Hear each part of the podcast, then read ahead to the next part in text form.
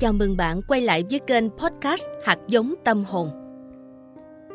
Trái phiếu và những điều nên biết. Chào mừng bạn quay lại với kênh Sách hay Podcast. Gần đây xuất hiện rất nhiều từ khóa liên quan đến trái phiếu. Vậy, trái phiếu là gì?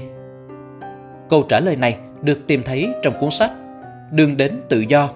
Cuốn sách phân tích tường tận các khoản đầu tư với mục đích tiền đẻ ra tiền giúp hướng đến một cuộc sống tự do tài chính trong tương lai. Khi mua một trái phiếu, bạn đang cho một công ty, chính phủ hoặc tổ chức nào đó vay tiền của bạn. Vậy, trái phiếu là các khoản cho vay. Chỉ thế thôi. Khi bạn cho chính phủ vay tiền, đó gọi là trái phiếu kho bạc.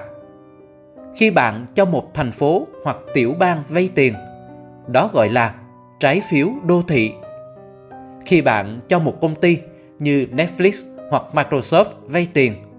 Đó gọi là trái phiếu doanh nghiệp. Khi bạn cho một công ty vay tiền, họ phải trả lãi suất cao hơn để thu hút các nhà đầu tư. Đó gọi là trái phiếu lợi tức cao, cũng còn được gọi là trái phiếu rủi ro cao. Trái phiếu được phát hành khi các tổ chức này muốn vay tiền từ công chúng, đặt bạn vào vai trò người cho vay khi bạn mua trái phiếu.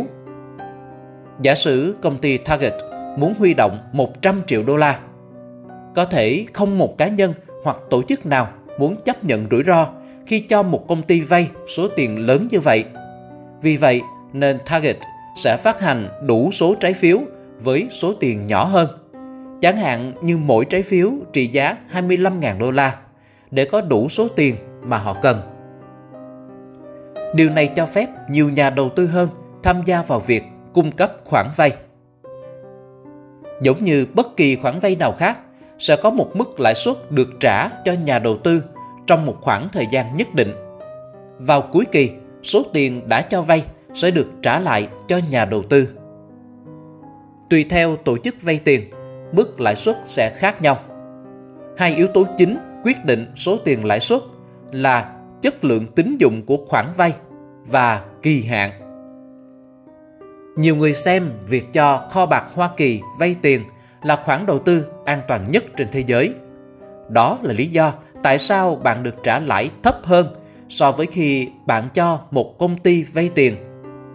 Khả năng một công ty sẽ ngừng kinh doanh và không trả tiền lại cho các trái chủ của mình cao hơn khả năng chính phủ Mỹ không trả nợ cho công dân bạn sẵn sàng cho vay tiền càng lâu thì lãi suất họ sẽ trả cho bạn càng cao.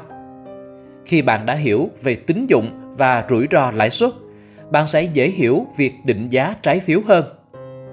Không có gì lạ khi nghĩ rằng một trái phiếu tốt hơn vì nó được trả lợi tức cao hơn. Trong khi thực tế, nó thường chỉ rủi ro hơn bởi vì nó xuất phát từ một công ty được đánh giá thấp hơn hoặc có kỳ hạn dài hơn. Trái phiếu ít rủi ro hơn nhiều so với cổ phiếu vì chúng đảm bảo tính thanh toán cho bạn. Thanh toán trái phiếu là một nghĩa vụ theo hợp đồng, có nghĩa là công ty phải trả tiền cho bạn. Trong khi cổ tức bằng cổ phiếu là tùy ý. Có nghĩa là công ty có thể ngưng trả cổ tức bất cứ khi nào họ muốn.